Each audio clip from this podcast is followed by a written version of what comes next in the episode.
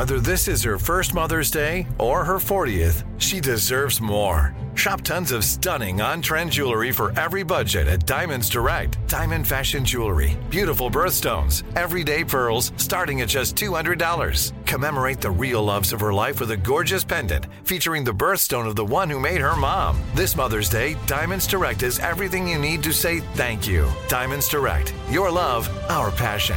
Online at diamondsdirect.com.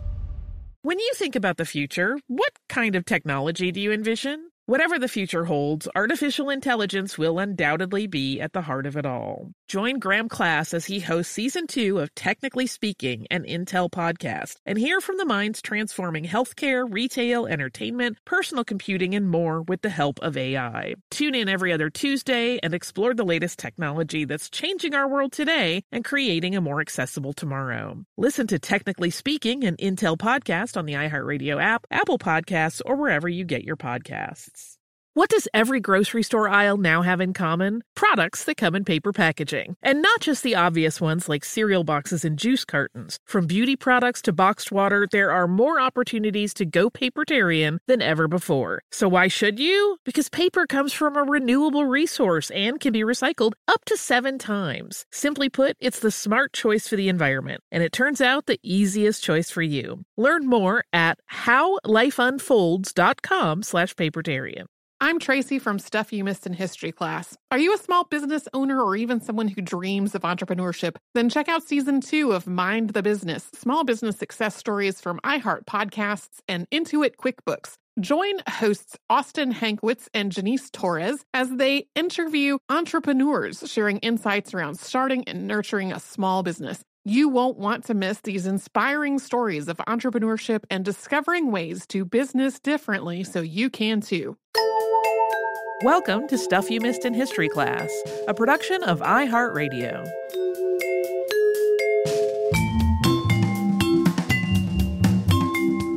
Happy Friday, everybody. I'm Tracy V. Wilson. And I'm Holly Fry. This week on the show, we talked about John Cleves Symmes, um, who had some kind of offbeat ideas about the structure of the world. And as I was researching this, I kept thinking if this guy were alive today, he would have a YouTube channel. It would not be a good YouTube channel. But he would have a cajillion very vehement followers. Yes. yes, absolutely. Yeah, we did not get into the fact that like there, uh, there, there's still this sort of like hollow Earth pseudoscience slash conspiracy theory that has like some devoted followers today. Uh, and you know, based on all scientific understanding, that is not how it works. I I want to say a thing, but it's really unkind, so I'm not going to say it. Okay. Um, I will also say that I uh, refrained from bringing Star Wars into the discussion. oh yeah, uh, for a reason that probably is silly and not at all what you would expect. Which is when you got to the part in the outline as I was reading it, and we were talking about all of these verges where things Oh, yeah, transition. yeah. It made me think of Qui Gon talking about discovering a vergence in the Force, uh, which is not quite the same at all, but it sounded enough the same that my brain couldn't stop doing it. I also like that he was like the king of confirmation bias everywhere. Yeah, he absolutely was. Um, and the like, there were multiple people who encountered him and were like, "This guy, he has read so much and he knows so much, and man, he manages to warp all of it to be about." about about this whole hollow earth situation Yeah. uh no matter how disconnected it is from that he was just so it's it's funny to me that uh that both he and Edmund Halley seemed really devoted to this idea in their own way Right. uh but again Halley's was based on math wrong math but like actual math Yeah. Less like, I have a thought. or like, Yeah. I had a thought and then I did some research and here's where I think that thought sits. yeah The one thing that, that, like I said in the the episode, like there's part of me that's like, is he an epic flim flam man? Uh, He, unlike some other fakers, pseudoscience people, I'm suddenly thinking about William Mumler and his spirit photos. Mhm. he really did seem to be earnest. Yeah, yeah. Which buys him a lot of points. And I really enjoyed the idea that um his family was very devoted to him and they supported him through all of this. Yeah. That made me think of another one we recorded recently that is not out as of when we were having this discussion about Coxey's army mm-hmm. because there were people in Coxey's family who were like, "Oh, he's crazy." Um yeah. and this was not the same. He seemed to get pretty fairly universal support from his his immediate family. Yeah, I mean as far as we know, the the two he had two sons that took the time to like write all of this stuff down and continue to to promote it decades after uh his death. The uh the son that published the three-part thing in a in a newspaper um definitely like he reprinted a lot of um a lot of newspaper articles that were really critical of his father but he didn't seem to be like and that's why my father was wrong. Like he really more seemed to be like this was what my father was up against and his whole yeah. ideas. One thing that we also didn't get into uh, was that according i think it was in one of the son's um, accounts of his father's life he and his wife were apparently very devoted to her and she did either did not speak uh, any english or did not speak much english when they first met she was french um, and he learned french to be able to talk with her better like they seem to have oh. had a really uh, loving so and affectionate sweet. relationship um, so yeah he is he had such weird ideas but at the same time he seems to have been so completely dedicated to them in a way where like he was not making money off of it. Like some of the other flim flam people, if he was really just a flim flam person, we've talked about some flim flam people who who got either money or notoriety. Um, and he only he really only got the second one. he did not make any money off of this. Yeah, if he was an epic flim flam man, he was bad at that part. Yeah. Uh, uh, there is a charm about him which is tricky. I feel like when when you look at somebody like this and thankfully, you know, the outcome is fairly benign, you do see how people can get fished into pseudoscience stuff. Yeah. Um and the, and really want to believe it. according to the son who had written that series of newspaper articles, he had so many adherents at Harvard that Harvard had to have these sort of like anti pseudoscience workshops. But I didn't put that into the uh, to the episode because I I could not find confirmation of that anywhere else besides like in this one son's writing. And I was like, you seem to be really dedicated to your dad. yeah. were uh, were you the best uh, most reliable source on this? my uh my Pollyanna overly positive uh, way that I'm leaving this subject is to think like, may we all be so imaginative and have such devoted families. That seems great. this week we talked about canning, something, as we mentioned, you and I have each been talking about doing for a long time. Yeah, the the episode not doing any canning of my own. right, no me neither. uh you, you grew up in a canning household, right? Absolutely, yes. And you mentioned your grandmother uh, yeah. Uh, putting uh, putting her canning jars into things so that if they broke. Yeah. So you also canning in your upbringing. Yeah, uh yeah, she would make little like um fabric sacks out of like leftover quilting material and stuff because mm-hmm. she was always fretful that a can would break and or a, yeah. um, a jar would break. She usually did the mason jar method. And my mom did some canning, although over the years, I think, as with many families, that phased out. Yeah. We we grew essentially all our own vegetables. Um, like I if we ever bought a vegetable in a store, something specific was happening. Um, and it was like when my parents bought their house before I was born, they specifically bought a house that would have enough room for them to have a garden. Um, and uh, and that garden, number one, the garden was possible because uh, my brother and I were labor for it in in the summer. Right. Like my parents both did a huge amount of work. My dad was the person who was doing the plowing and the like the staking out the lines and a lot of the planting and my brother and I were helping with. My mom was doing all of this like helping harvest and can and freeze and all of that stuff. But my brother and I were doing a lot of picking things, a lot of snapping the beans and shelling the peas and stuff like that. And then the whole summer, there was this ongoing process of canning things and freezing things for the most part. Like most of the stuff that we grew was either uh, canned or frozen, ex- except for things like potatoes and onions that were kept in the cool dark of our basement. um, it was a lot for sure. Yeah, that's a lot of work to Yeah. provide fruits and veggies for a family of four for a year Yeah. is no small task. No. And so, like, I have vivid memories of we were doing this in a stovetop pressure canner.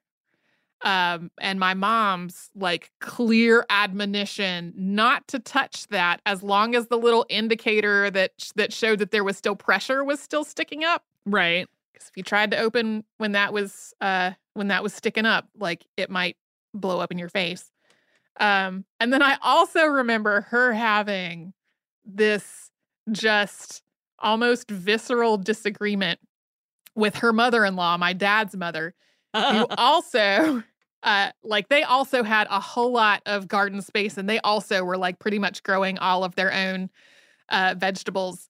And um they had a difference of opinion about whether they needed to fully cook things before canning them which was my mom's opinion or whether it was okay to just blanch them which was my grandmother's opinion my mom was always like anytime we got canned food from my grandmother my mom would like boil it for extra time before serving it because she just did not trust that blanching was sufficient. And I don't know what the FDA's actual rule because in the US, here in the US, like a lot of the standards that you read about how to can things safely, like a lot of that comes from the USDA. So anyway, like this is one of those topics that near near and dear to my heart from my childhood, but also I did not have the fondest memories of parts of the canning process. Yeah.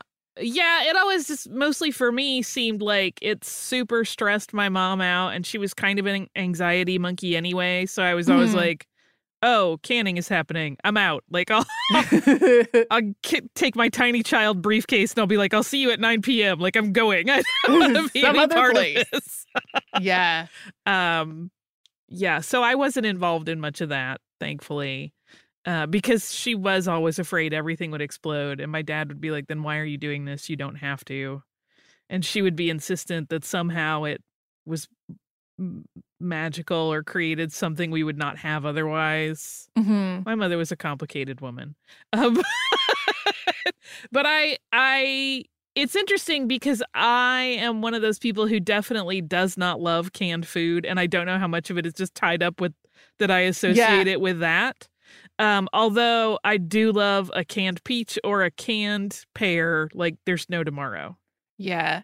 The home canned green beans specifically were like such a staple at our house that fresh green beans, when green beans were actually in season and we had just picked them, I was like, this is gross. This is not how green beans are supposed to taste. And then I was well into adulthood by the time store bought canned green beans tasted normal to me. Um, because like there was just a flavor difference. Some of that also being how Southern people cook green beans. Right. That's another thing to, that's a factor in it, right? Like different regional cooking styles treat vegetables and fruits differently anyway. So for some, canning is a more perfect right. option than others. That's a whole other layer of like whether people think they like canned foods or not. Yeah.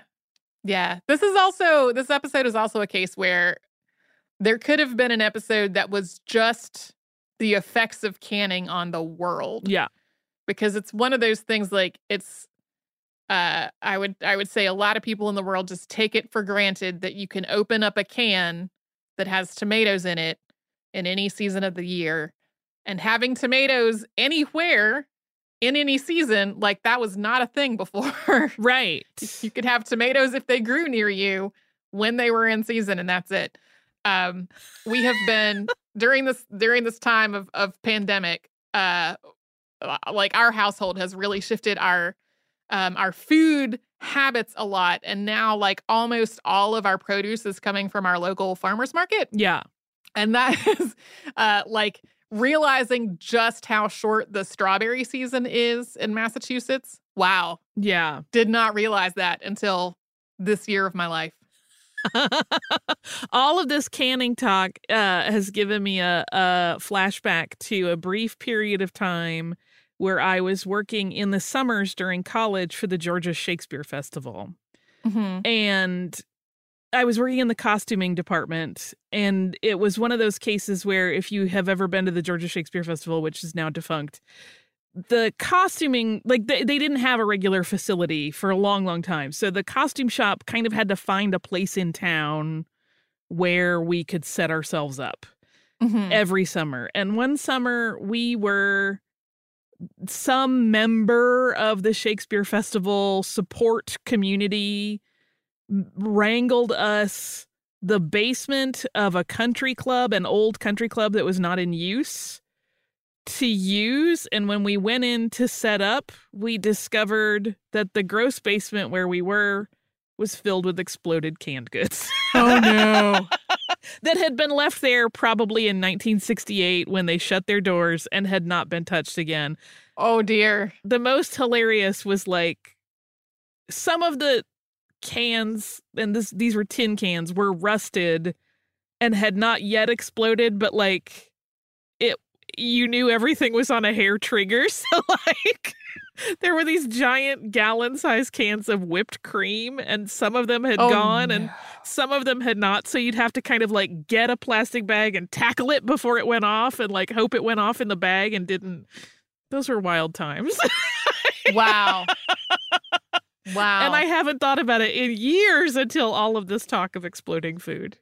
Yeah, this uh this reminds me of a time in the relatively recent past where we had um some from a small brewery that was using a new canning line and like a new canning process and then we stored that beer in our very hot Somerville, Massachusetts kitchen and it all exploded. Oh no. It was very sad. that is very sad. Enormously alarming. I, if you've ever been in the room when some beer cans started exploding. Anyway, now everyone knows more about our personal experience with canning and exploded canned goods. um, yeah, if you want to write to us about your own personal story of exploded canned goods, we're at History Podcast at iHeartRadio.com. Everybody, you know, whatever's going on in your life, I hope everybody is as safe and well as possible. See you next week. Audibly in your ears.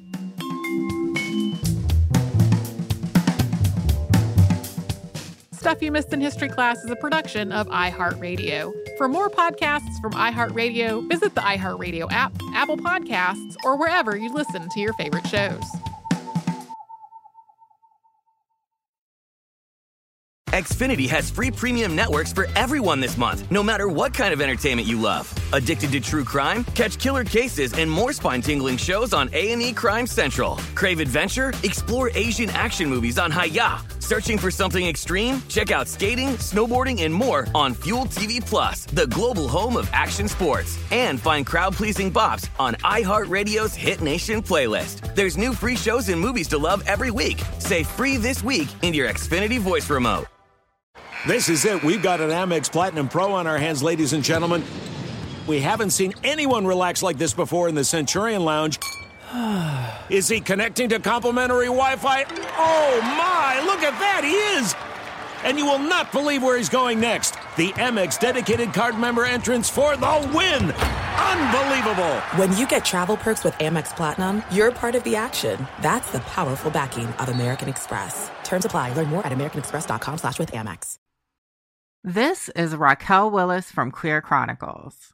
Right now, there are close to 500 anti LGBTQ plus bills in state legislatures across the country. Lambda Legal is leading the charge against these hateful bills that target mostly trans and non binary people. You can fight discrimination and help write the next chapter of Lambda Legal history. To learn more about their open cases and to donate, visit lambdalegal.org. That's lambdalegal.org.